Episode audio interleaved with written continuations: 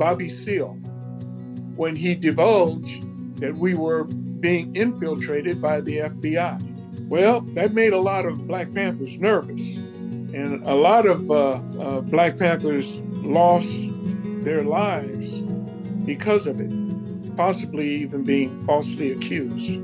And uh, I didn't want to have any part of that. And so, and then there was this thing, they had a thing called Goon Squad. And some uh, Black Panthers were visited at night by this goon squad and roughed up for one reason or another. Well, that, that was it for me. And so, if they were going to come for me, let them come because I was ready.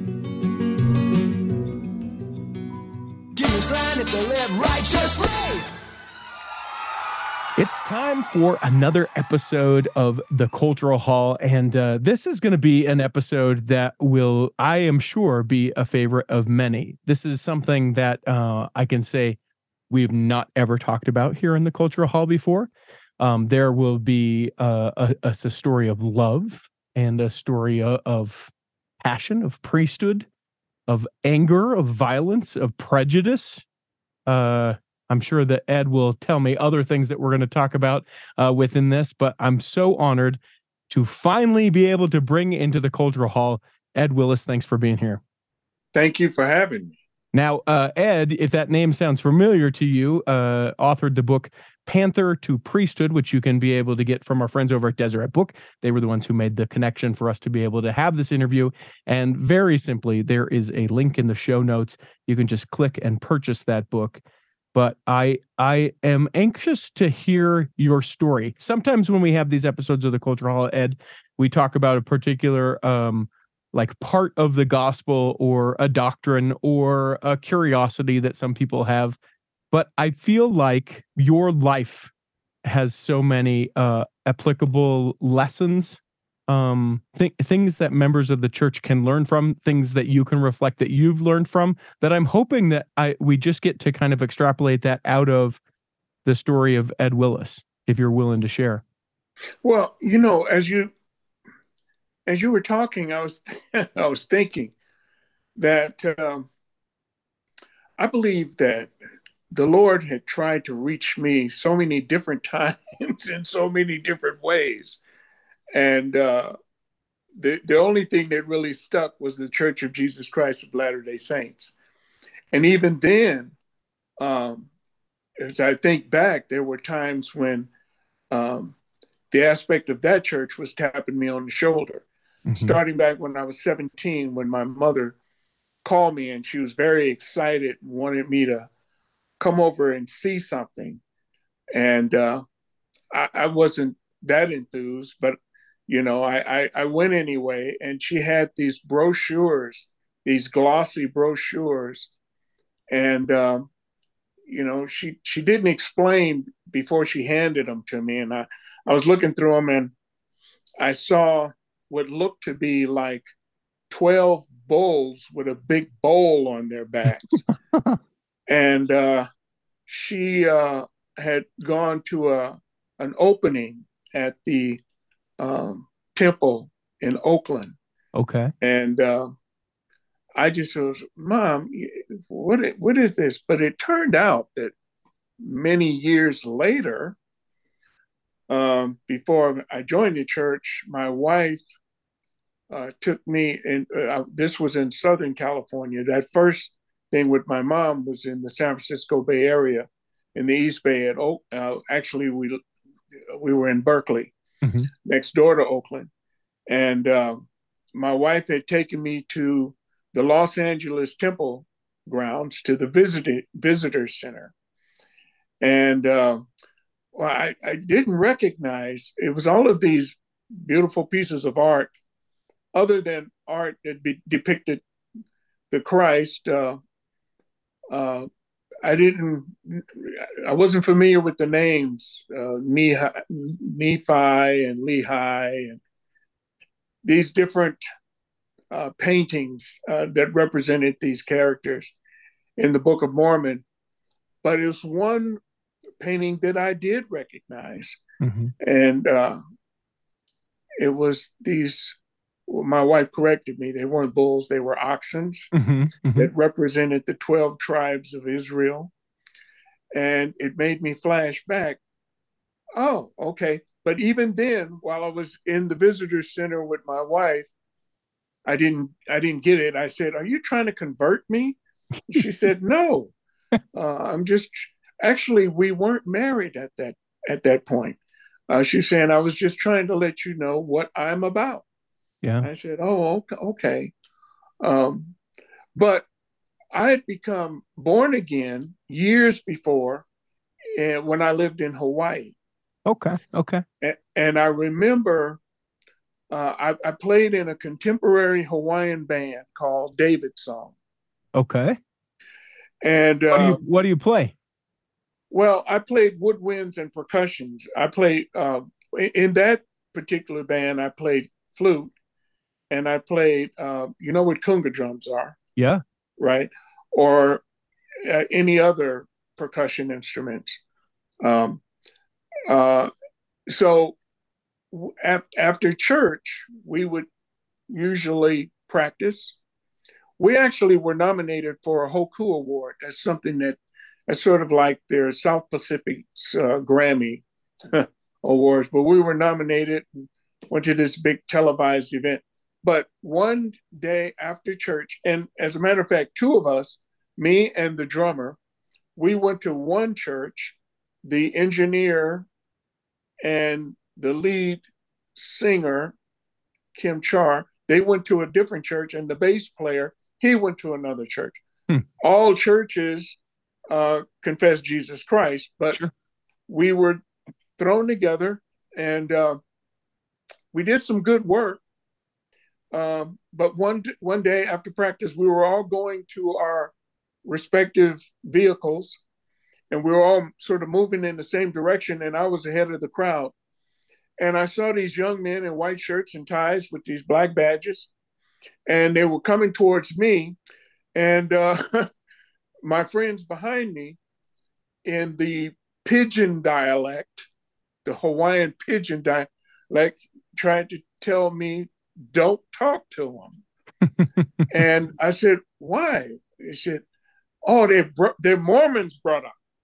Said, what are Mormons? Uh, you know, I think I had heard uh, the the term before, but didn't know anything. Yeah. And so I said, "Well, who are they?" Said, they said, "Oh, bro, they want cult now." Yeah. They want cult, and I said, oh, "What do they do?" Oh, I don't know. They didn't know what they did. You know, so uh, that's what I mean. Like, just there was been times that I feel like I've been tapped on my shoulder um, let, let me ask you this. Let's dial it back a little bit further. Uh, give me an idea. How old are you? I hope that that's not a rude question. I'm 75 years old. 75. So if I'm doing quick math, that tells me you're born in 1948. Is that right? 47. 47. Okay. So yet to have a birthday this year. Uh, but the world and the Church of Jesus Christ of Latter day Saints entirely unrecognizable to to people today than what it was in the time that you were born. I think largely. I mean, sure, the places are are are, are still the same, um, but uh, like culturally, certainly, uh, you know, an element of the priesthood within the Church of Jesus Christ of Latter Day Saints completely different than how it was.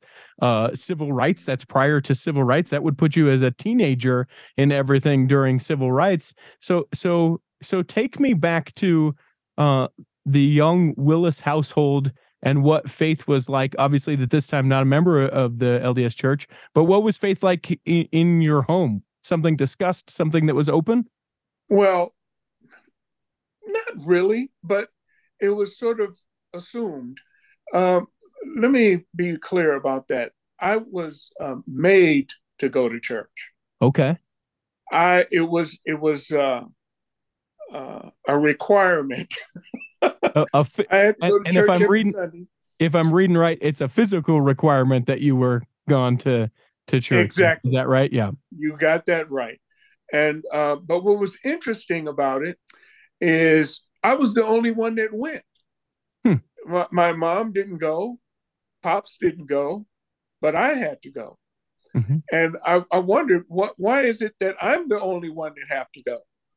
But now, whenever we would go to Texas to visit my grandmother, everybody went to church.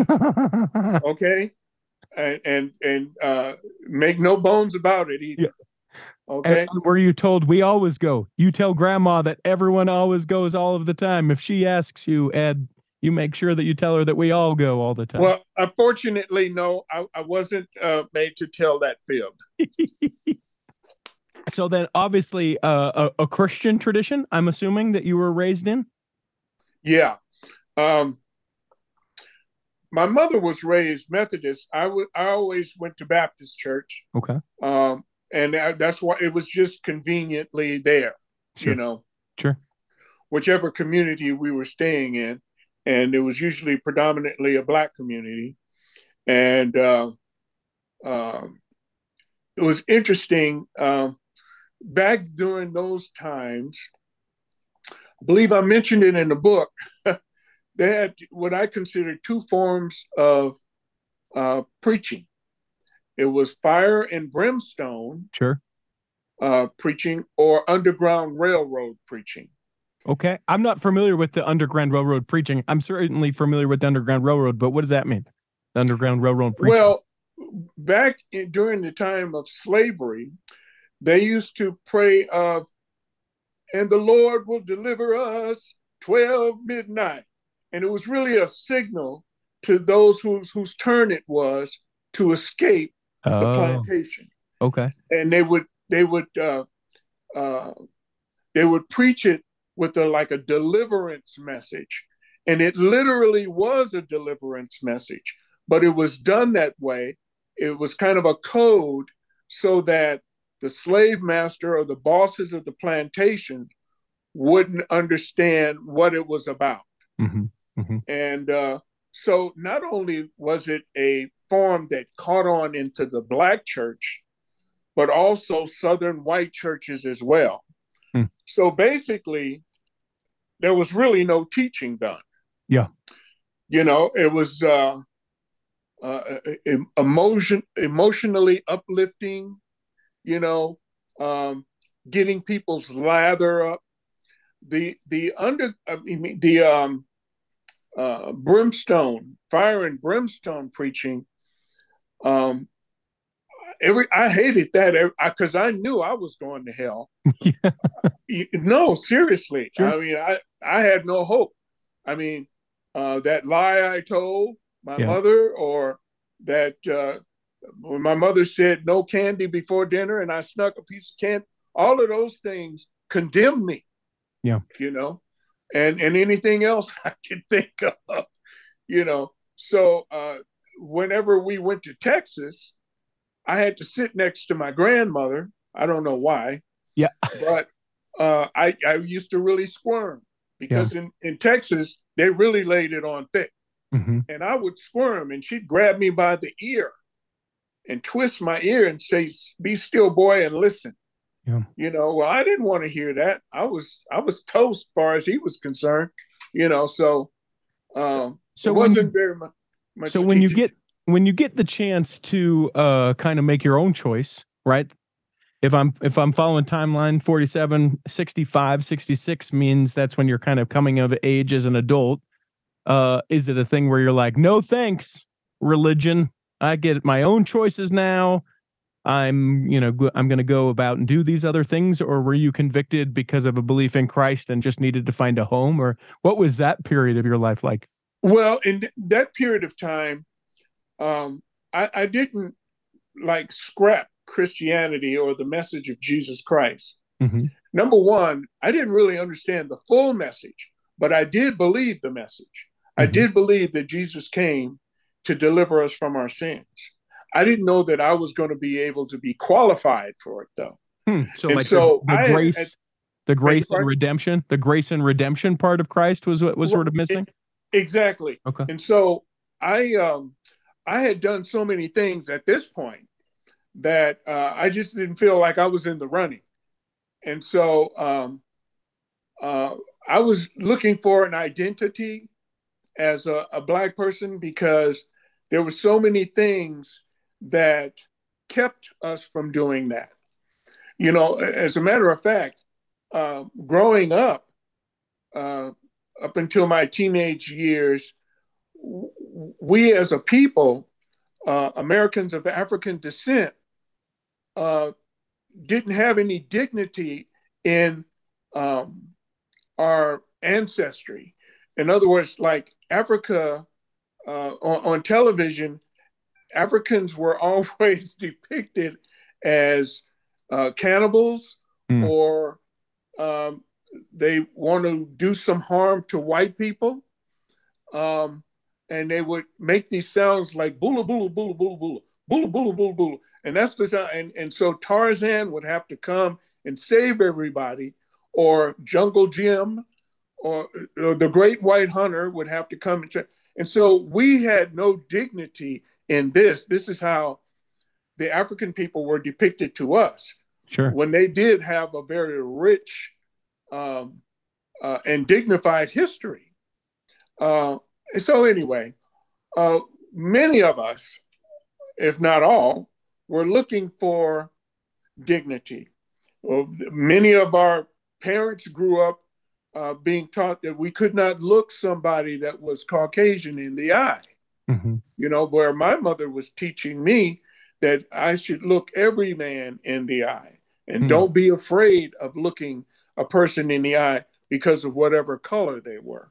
So mm-hmm. she, you know, I think that's one of the reasons. In fact, not I think, I'm sure of it from my conversation with my mother. That's one of the reasons why her and my father left the South and look coming to California for a better way of life, um, supposedly. But anyway, uh, by the time I had reached my teen years, I had begun to hear some things from uh, people like Malcolm X. Well, actually, I heard about Malcolm X before then. Uh, uh, one time in the late 50s, I remember uh, my parents, uh, well, it was my mother and some neighbors, uh, uh, adult Black people, gathering around the television. It was black and white TV then. Mm-hmm. And my mother calling me, I was just outside the house, to come in the house to listen. And it was this man, which was Malcolm X, who was saying things that was unheard of for somebody of our race to be saying, hmm. being broadcast on television. And uh, w- many, many comments came in, oh, they're going to kill him. yeah. Yeah. You know? So, anyway, um, it wasn't me disking religion it was I just didn't think that I was going to be able to participate because of uh, uh, my attitudes, my actions, um, and and just the trouble I had gotten in along the way. You know. Mm-hmm. So so you're you're talking about uh, looking to kind of find this home, this identity. Is this where uh, your affiliation with the the Black Panthers comes about? Yes. As a matter of fact, excuse me. Um, Wanda and I. Wanda is your wife? Yes, Wanda is my wife. Um, she got introduced to the Black Panther Party uh, at a separate time. Uh, Bonnie Pointer of the Pointer Sisters, of that singing group, the Pointer Sisters, they went to school together. And Bonnie Pointer uh, invited her to a rally at their high school. Now, Wanda and I went to the same high school at one point in time, and then she went to a different high school because she she moved to a different location. Mm-hmm. But um, me, I I was uh, in Berkeley. Across the street from my high school was a park called Provo Park, and at that park, many. Excuse me, that was my wife. You're fine. Hi, Wanda. Wanda, he says hello. she says hi. Hey. And so um, I, I, I was in a I might might as well get into the weeds of this. Yeah, let's do it. Some things simultaneously started happening. I was being threatened by the draft. Okay. now, what was really interesting, before I was threatened by the draft, Vietnam, I tried to join. Hmm. So you see, there's a, the, the way of thinking was night and day. So me trying to join, me and uh, four other friends of mine went to enlist. Okay, mm-hmm. we're going to be John Wayne and Audie Murphy. I don't know if you know who Audie Murphy is. Of course. But he was a real war hero who yeah. became an actor, you know. And we were going to be these heroes that were always depicted in war movies in America. Mm-hmm. And uh, even if they were white, that's okay. We yeah. were going to be that. But uh, two of us, my friend uh, Robert and myself, uh, they didn't take us. One, they said I had uh, too much sugar in the blood and I had to go through some tests. Robert had flat feet. Mm. So um, he was not allowed. So I had to go through these tests. Now, while I'm going, these tests took about two months. Okay. And I would have to go to this clinic in Berkeley, not far from where I lived, just in walking distance. But in the meantime, Provo Park would have these rallies. It would be um, anti Vietnam, it would be the Peace and Freedom Party, the Black Panther Party, and and uh, I would hear all of these interesting takes on our relationship as a people, not just Black people, people in general. Sure. Um, about uh, how our country has shortchanged us. Now, that was usually the message of the Peace and Freedom Party from Jerry Rubin, who was Caucasian. He was uh, a hippie type. Mm-hmm. Um, but then the message about how we as a people, Americans of African descent, who have not had access to the American dream, or to go and give our lives for people who have treated us in such a way. And we were going to go and confront and potentially kill other people of color who uh, have done nothing to us at all. Well, if you keep hearing this, not only do you hear this across the street from your high school, but they have these rallies at the, the University of California at Berkeley, mm-hmm. which is about a half a mile up the road from my high school, and uh, and then there was another one. People's Park was a gathering place for a lot of people and a lot of marijuana smoking and uh, beer drinking and stuff like that going on. And Provo Park was also a place where Country Joe and the Fish would play a rock and roll band, Purple Earthquake, you know, and you get some rock and roll in there. And so you would always hear this type of anti-war, uh, reverse racism, or anti-racism uh, theology. Yeah. And so uh, after a while, I started reading some books. You know, Malcolm X speaks. Um, uh, Wretched of the Earth by Frantz Fanon, which was a Huey P. Newton recommended book, and uh, uh, Racism in America, and other uh, literary materials. And oh, yeah, uh, uh, End of White World Supremacy by Malcolm X, and some others. And I start finding out, number one, how much of a contribution people of my race has made to not only America, but the world. Yeah. Now, I wasn't taught that in school. Sure. You know, um, and so when you begin to educate yourself and you start wondering, what do you have to do to gain access?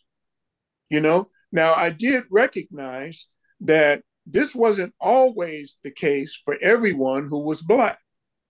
Sure. And in many and in many unfair circumstances, many black people who were middle class or upper middle class were um, called Uncle Tom's mm-hmm. or Oreos, you know.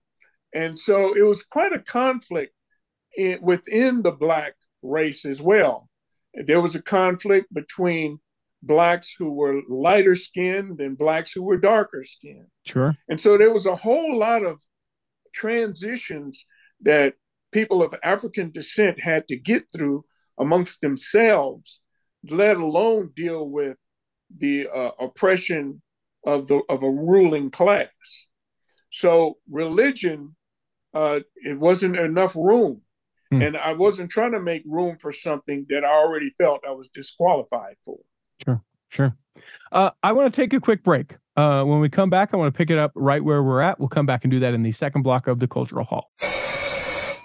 I had an email from someone who listens to the Cultural Hall. I believe it was a not a lifer, but a convert who said, Hey, Richie, are you still teaching the podcast classes? And the answer is yes. In fact, I have even fine tuned it more than I ever had before. So you might be asking, Well, Richie, how do I get in on that? Well, you can always email contact at theculturalhall.com, or you can find me on social media wherever I'm at, Richie T. Steadman, and reach out and say, Hey, I listen to the Cultural Hall. I would love to learn more about podcasting or your podcast broadcasting services, a class, a cohort. There's a group of people. I've even taught uh, the ward historian about podcasting, what it is and how it might be a great benefit to people. If that's something that you're interested in, whether it's for your business or just for your private hobby, maybe something you see your future in, would love to be able to help you along the way. You can find me again anywhere on social media, Richie T. Steadman, or you can uh, just contact us, contact at theculturalhall.com. Look forward to hearing from you. Let us podcast together.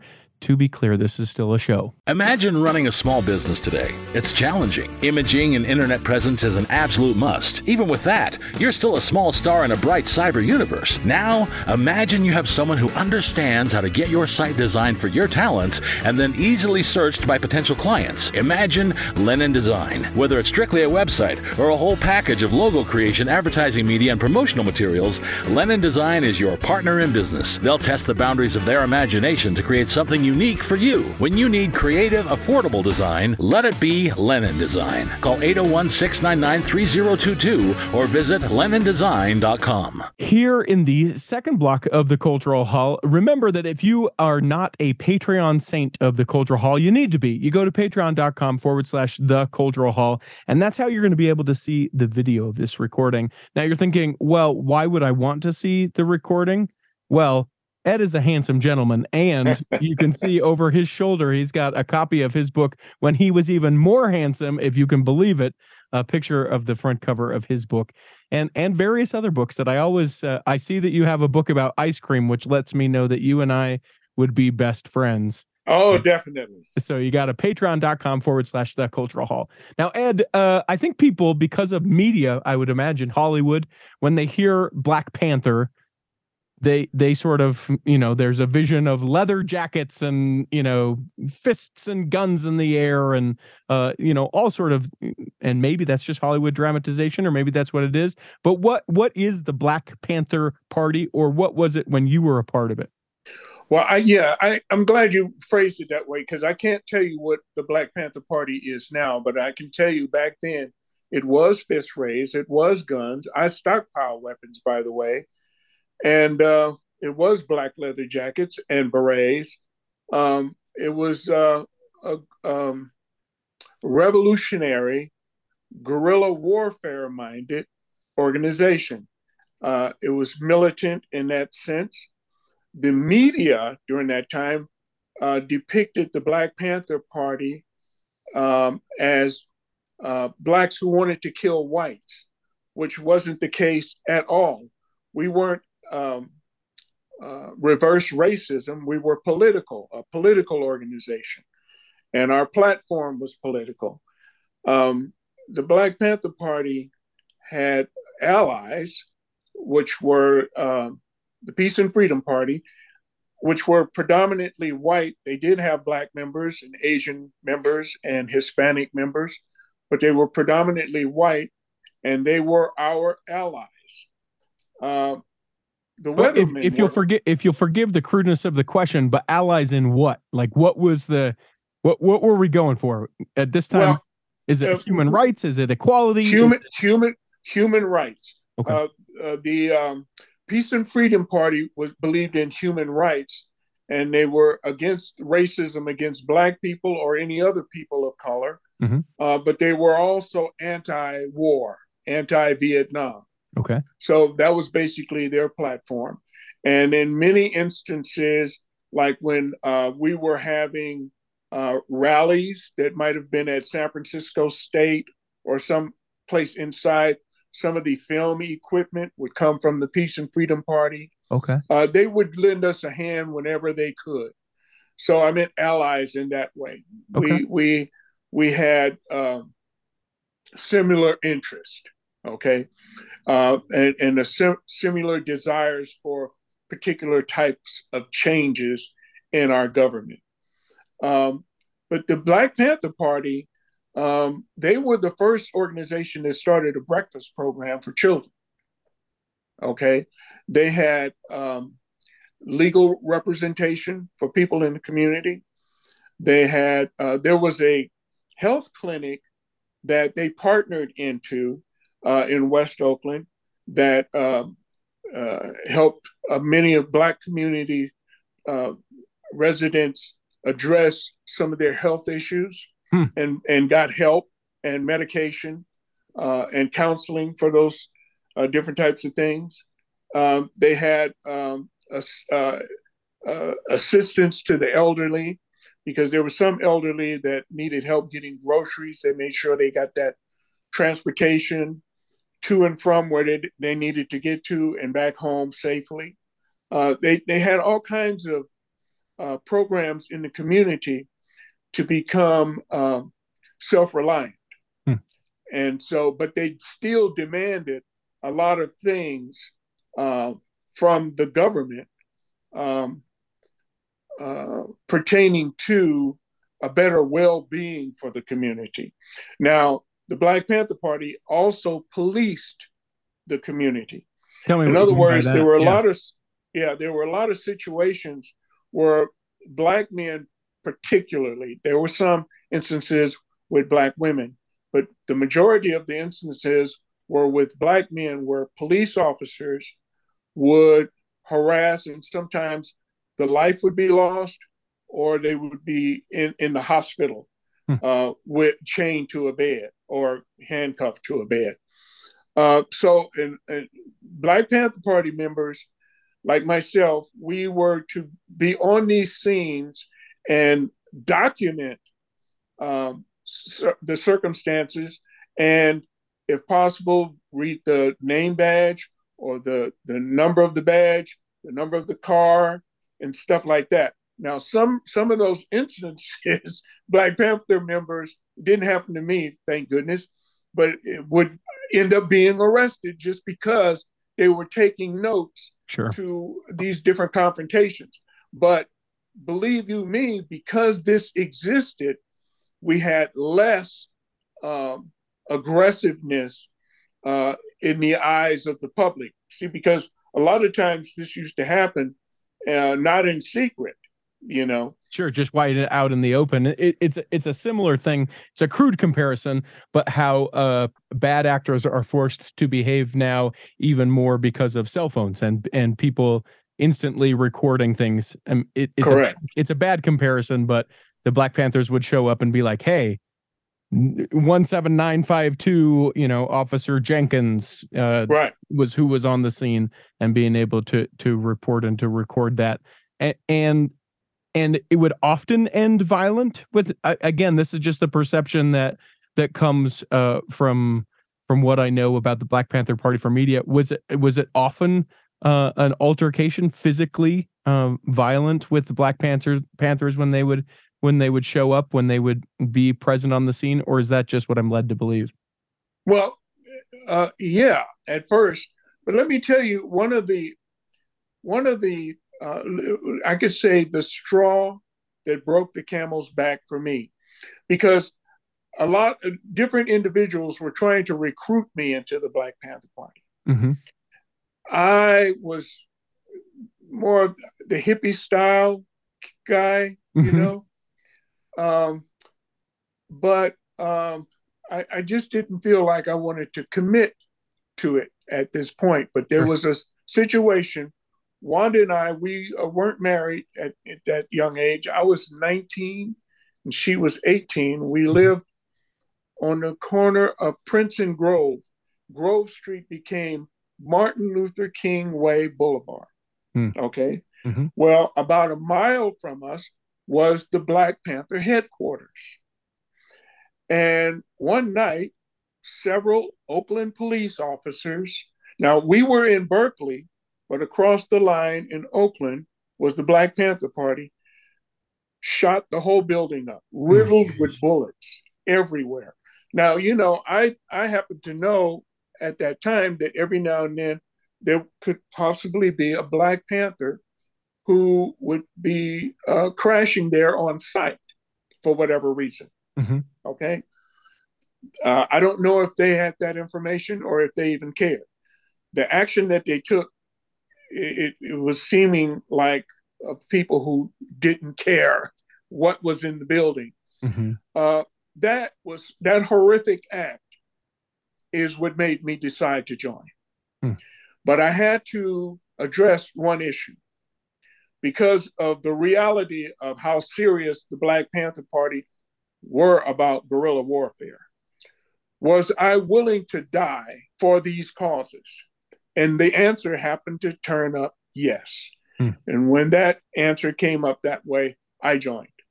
And the captain of the Black Panther Party, David Hilliard, was the one who enlisted me. The Minister of Education, George Murphy, he was my mentor. And he introduced me to the Red Book of Mao Zedong. And it, it went on from there.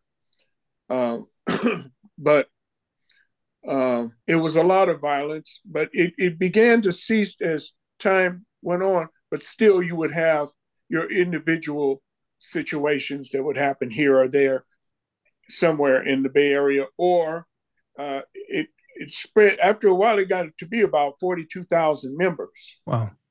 and there were also sympathizers, you, you know, who were friends of these members who had no problem participating. But from my last recollection, it was about forty two thousand, uh, not just in the Bay Area, but in Seattle and in Chicago, uh, where Fred Hampton, that's where he passed away. Fred Hampton started in California, but ended up in Chicago. Uh, we believe that the FBI was responsible for his death. But now, now let me say this. let me just back up with Okay. something. Okay. When I, I grew up, I, I was born in Oakland, but most of my childhood years were spent in Berkeley. Mhm. Th- those cities were night and day there was a, a, a diversity in Berkeley that really didn't exist that well. And o- Oakland was more colonialized. Okay. Mhm. Uh, Berkeley was not that way. There was no ghetto in Berkeley. Yeah. Okay. Where you can find a few in Oakland. okay. But now in Berkeley, there was these two police officers. One was uh, Officer Rounds, and another one was Officer, Radcliffe. Both were white all the kids that I knew that were black that knew these guys loved these guys. Mhm. Okay, these guys they would pull up in their car uh, and get out and throw the football with you Mm. in the street, Mhm. or if we playing stickball, they would join in. And Officer Rounds would always have a bunch of phone books in the backseat of his car because this guy was so massive and strong. He would do his demonstration where he would tear the phone book in half.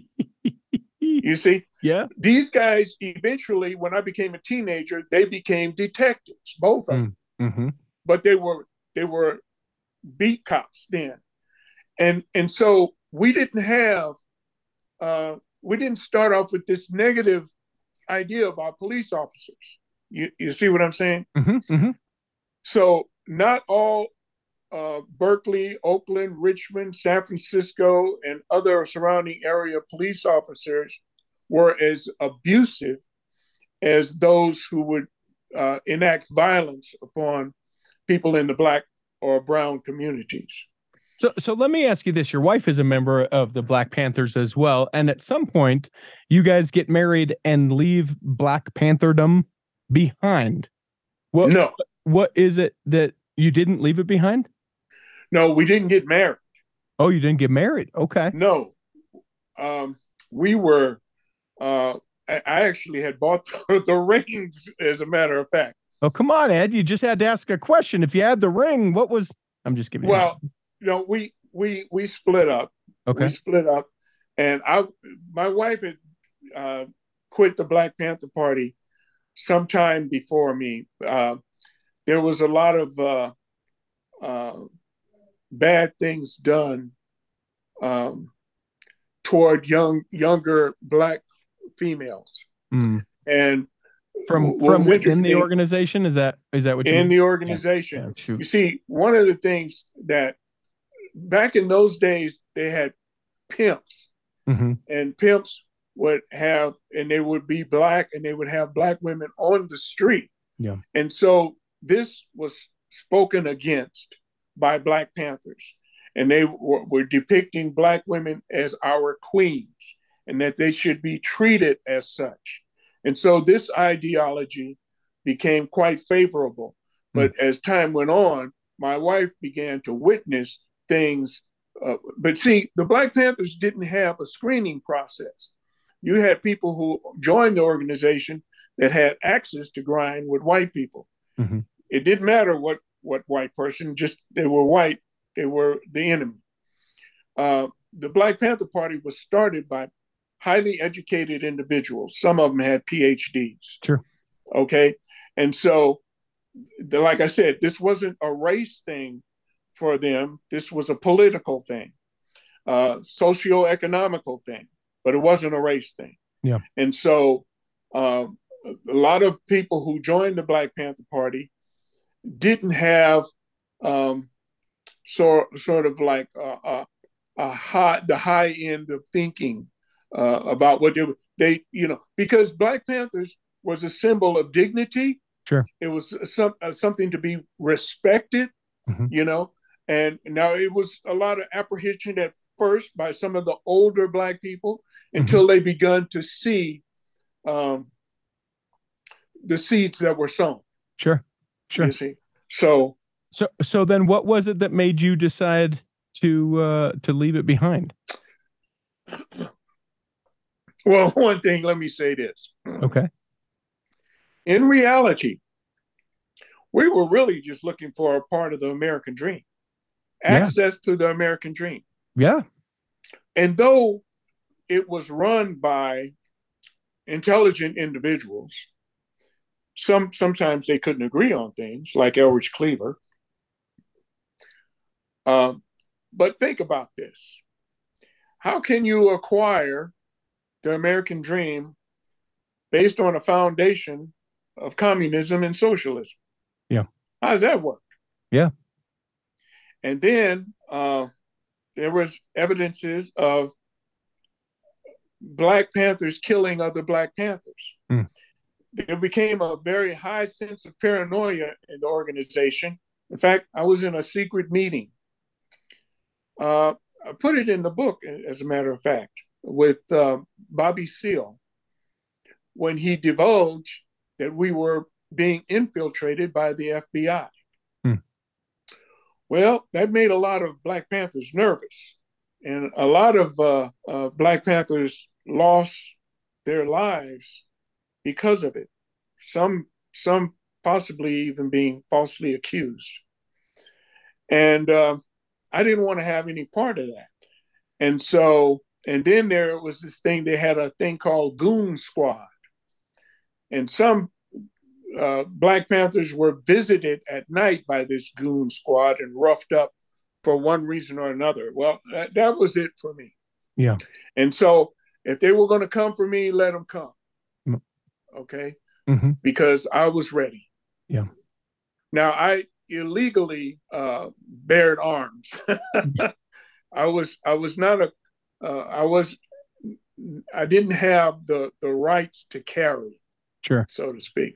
Sure. But uh, that now I believe when Wanda left from being uh, upset about what was happening with the girls because she was more into the nurturing aspect of the Black Panther Party. Sure.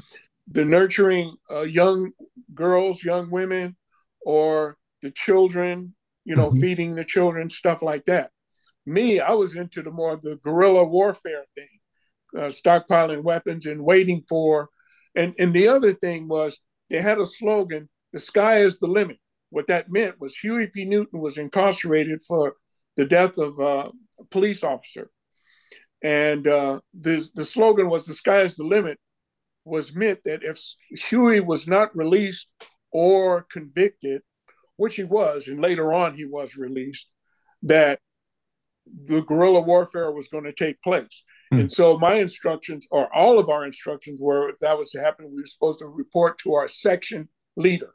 My section leader at the time happened to be a guy from Southern California who was underground for whatever reason. He had gotten involved in something in Southern California. He was now in the, the East Bay. And so, anyway, when Huey was convicted, I had some friends over, some friends who were not members of the party, but who were sympathetic to the party. And the first thing they said, Well, what are you going to do? Well, I immediately started. I loaded a weapon, put on my field jacket, my boots, and asked them to give me a ride to my section leader's house. Hmm. And they did. And I told him to wait. I went, knocked on his door, and I said, I'm reporting for duty. And he said, Oh man, just be cool, be cool. I said, What? Be cool. I was ready to go to war, Richard. Yeah. Yeah. And he was talking about being cool. And so all of those things accumulated together. And I went back to the car and they said, What did he say? And I told them, He said, Be cool. And they said, Be cool. What does that mean? I said, I don't know. Take me back home. Yep. So we went back to my house and I uh, told Wanda what happened. That was the last, my last uh, participatory thing with the Black Panther Party. I want to take another break. Uh, when we come back, I want to. Um, there's a particular question timeline with me and the, your intersection with the Church of Jesus Christ of Latter Day Saints that I would just like to ask you. I have, I have curiosities about. Uh, we'll come back. We'll do that in the third block of the cultural. Okay. BestDJinUtah.com. It's been a while since we've had a new one of these, and I apologize for that. It's because I've been so busy DJing events all over the country. Uh, but especially here in Utah, been able to do some great, uh, you know, weddings. I've done a, a, prom or two for different listeners of the Cultural Hall. I love it when you uh, reach out to me at bestdjinutah.com or uh, you can find the phone number online as well. I would love it if you say, hey, I heard about you on the Cultural Hall, because maybe, just maybe, I give a Cultural Hall discount uh, all sorts of events. It doesn't have to be a, a, wedding, it could be a community event. Maybe it's a ward or youth activity. I'm doing one of those this summer. In fact, just lock the deal down on that. Uh, whatever it may be, if you need music to accompany your event or you just need a great MC, I would love to be able to help you out you're simply going to need to go to bestdjinutah.com. You can get a brand new PC Laptops desktop, and they start at only $29 a month. Here in the third block of the Cultural Hall, remember you can always send us an email, contact at theculturalhall.com if you have a great suggestion of a guest, or if you just want to say, man, I love Ed Willis so much, you could put that in an email and send it over to me, contact at theculturalhall.com.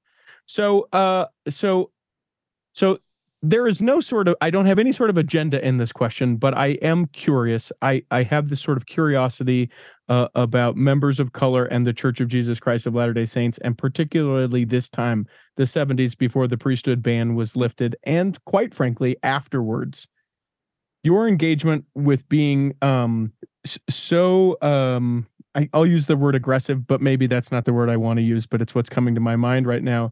Um, for people uh, of color with the Black Panthers, and then an, an organization like the church, who up until 1978 said no thanks, um, Black people. We, you know, we, we love you, we want you here, kind of, but we sort of have this this nuanced racist kind of uh, practice and history. How how how were you able to get into that? How did you how could you get past that?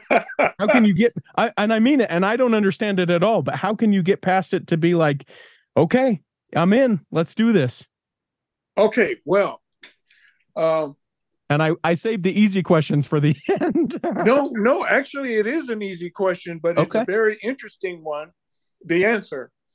Uh, number one, I had no idea about racism towards Black in the Church of Jesus Christ of Latter day Saints. Okay. None.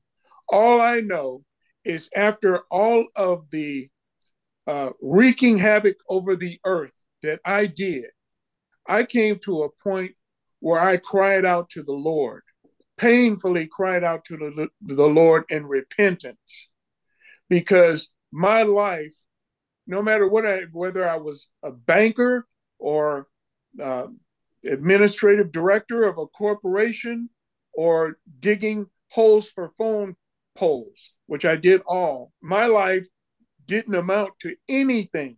I had all kinds of experiences um, playing music, you know.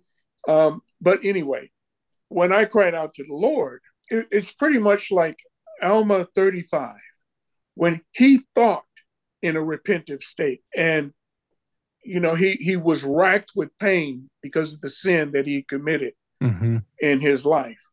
Well, I did it verbally and I was by myself and it was in the dark of night. But I actually felt God. The presence of God embraced me and I cried like a baby. That's when my life turned around. And so it's a long story, but I eventually got reunited with my childhood sweetheart, which was Wanda, who I had known since I was in the fourth grade. and that's how I got introduced to the church. But I didn't know anything about the racism thing. I was happy that, and see, and I knew I, with that repentive night, I made a pledge to God I was going to follow him. Mm-hmm. And I was just following his lead. And I literally was doing that. And I had this great joy in doing it and just dropped everything, you know? And so I found out one night listening to my wife and sister in law about some of the stuff that they had been subjected to. Mm-hmm. Within the church, is that what you mean? Within the church. Mm-hmm. Now, what was interesting is before uh, the All Worthy Men came out, my wife, she was working with um, Brent McConkie, and he, I think, was mission president in the Los Angeles area. And there was this black uh, pastors conference or something. And he wanted Wanda to be the liaison between them and the church to kind of introduce them to the church. Mm. Anyway, they didn't want to have anything to do with it. But there was one guy, and this is written down too, because I I was at one of the McConkie family's house, and they have a lot of literature on the family, and this was in there that a Reverend Rufus, he was the one that wanted to look into it. And Brent McConkie befri- befriended him, uh, especially during the holidays. Um, and as a result, Reverend Rufus his wife and all of his kids and 20 parishioners wow. joined the Church of Jesus Christ of Latter day Saints. This was before the proclamation about worthy men. So my wife was all in uh, just before the proclamation was made. Mm-hmm. No, I'm, I'm not sure. I could be wrong about that. It could be just before, just after. I think she uh, I think she joined in 77. I'm not sure. But anyway, uh, I don't want to give you any false information. But um, now, Wanda had no idea, Wanda, my wife, or my sister in law, that there were black saints. Mm. Now, like I said, you know, when I joined the church, that was it for me. It was glory, glory, glory. you know, uh-huh. But then I found that in the Church of Jesus Christ of Latter day Saints, what I call glory after glory after glory, and it keeps happening. When I they came to me with this Aaronic priesthood, I said, What? Who, me? Okay. Mm-hmm. And then they came with the Melchizedek priesthood. I said, Oh no. I said, "What? You know, I know God don't make mistakes. I don't want to question you, Lord, but me, you know. And then I became a high priest, you know. And so I just thought, wow, good grief, this is heaven on earth, you know. And um, so we uh, we were we got uh, set apart to be members of this group called the uh, African American Public Relations Council, and it was church sanctioned. Mm-hmm. And so we were set apart by our stake president, chaired by um, Sister Alma Bailey, who was uh, an African American Relief Society stake president for the Relief Society. And so they decided, she decided that for their first event was because she had heard me and Wanda's story about the Black Panther Party, that we would speak. Hmm. Anyway, it was standing room only. It just so that led to over over 30 speaking engagements by me and my wife. Hmm. But there was a person in that audience who did a um, teaching video with uh, Darius Gray. Uh, Darius Gray co-authored uh, The Promised Land. Uh, I can't remember the name right now. I don't want to look back at my books, but they did a trilogy with Margaret White about Jane Manning James and some other um, uh, um, um, early black pioneers. Uh, yeah, I, I, can't grab the name right now, but anyway, this guy in the audience, his name was Marvin Perkins, and what we we met for dinner one night, and when he talked about black saints, my wife and sister-in-law, their jaw dropped. What black saints? Well, make a long story short, when we went, we got invited by uh, a group of uh, church members to conference in Salt Lake, and we decided that we would look for the graves of these black saints. And uh, one day, if I ever get up, meet with you again, you need mm-hmm. to have me tell you the complete story. Okay. But we found that they were buried amongst other saints like David McKay, mm.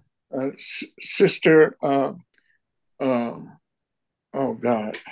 Anyway, the, the whites and blacks were all buried there together. Wow. wow. And they had sim- symbols or these little emblems on their uh, uh, gravestones that would uh, let you know that they were pioneers. Interesting. Of the church. And that exists right up the hill from the conference center. Yeah. In the Salt Lake City Cemetery. Yeah. Exactly. Yeah. And so uh, we started educating ourselves about Black Saints and uh, their participation in uh, the building of Elijah Abel was the name I was trying to think of. Yep. Do you know that Elijah Abel he helped build the temple in Nauvoo and in Salt Lake, and he became Salt Lake's first uh, mortuary guy. Oh, I did not know that about the mortuary part. I knew the other parts. Well, um, uh, uh, Russell Stevens, who is uh, a historian on people of color in the church, uh-huh. he was their um, the church's um, go-to person when they were putting together the museum, that new museum that they have there in Salt Lake mm-hmm. uh, at Temple Square, and uh, he also became a friend um, to me when it, when I start. I met him through my wife and sister-in-law when he was uh, actually helping me with the book. And so we learned, I learned a lot. We, we learned a lot from him about Blacks who participate in the church. Now, the racism in the church caused both my wife and my sister in law at different times. And my wife has been a member for over 43 years now, something like that. And my sister in law, maybe a year less. Mm-hmm. Uh, but it caused them to leave the church for a while. Hmm. You know, um, my sister-in-law was really happy about finding a husband and stuff like that. And it was a bishop who said something to the effect that you had to be around your own to do that. Oof. and then my my uh, my wife i put this in the book. My wife said she was so excited about the church. Our both our daughters were baptized in the church. And her dad her mom all they were all baptized the same day but she also uh, introduced two of her aunties, two of her uncles, and so on, and mm-hmm. other people. She was really excited about this. And so the bishop told some story about watermelons on the truck, and they fell off the truck and said, Oh Lord, don't let them overtake me. you know, mm-hmm. and so uh, uh, you know different things like that. But, yeah. Uh, yeah. But me uh, personally, I have never had any. If I did, I didn't recognize it. But I'm gonna tell you, us people from particular neighborhoods that are Black Americans, we can smell racism. Sure. We know what it tastes like. We know what it smells like. We don't have to see it to know it's there. Yeah, it, it does my heart uh, good to be able to hear um, the story of your life, uh, the example of your faith, and I know that that's something that bursts um, from the binding of the book Panther to Priesthood, which Ed has authored. You can, like I mentioned at the beginning of this, um, be able to purchase it from Deseret Book. Link in the show notes. Uh, our conversation went all over the place, Ed, which I love about you, and I loved being able to visit with you. Uh, before I let you go, there are three questions that we ask everyone who steps into the cultural hall, and I must ask those of you right now. The first question is: Is do you have a calling right now, and if so, what is it? No, I've just been released from the bishopric. Okay. Well, then get get Ed a calling, everybody. Let's do it. If the bishop is listening, get him in there, put him to work. Uh, the second one is if you could pick a calling for yourself, either one that exists or make one up, what would you pick? High council. Okay. I've been there before and I really love the work. Yeah. Because I would go to all of the different wards and then I got a chance to write missionaries while they were on their mission. Oh, I love And I, I, love doing that. That's great. I've never, I don't think I've ever had anyone answer that. Or if it have, or if they have, it's been a long time. Um, the third question that we ask everyone, we ask you to interpret it however you would like. Uh, but the question remains what is your favorite part of your faith? The favorite part of my faith is the most challenging part loving my fellow man. Because if I, I, you know, that's the part that I got to get right. Hmm. I, I want to be accepted in the kingdom. I got to get that part right. And I can't honestly say that I've gotten that part right yet. So that's uh, that's that's my cross to bear. Yeah. You know, and and I, I and and it, it doesn't matter what color they are. Sure. One thing I need to say that the doctrine of the Church of Jesus Christ of Latter-day Saints has no racism in it. It's the people in the church. And we all go to church, folks, so we can get well. Mm-hmm. Okay. Mm-hmm. So no matter what calling somebody holds in the church, they're not there because they've arrived. They're there because they need to find a way to get to the Lord. Yeah.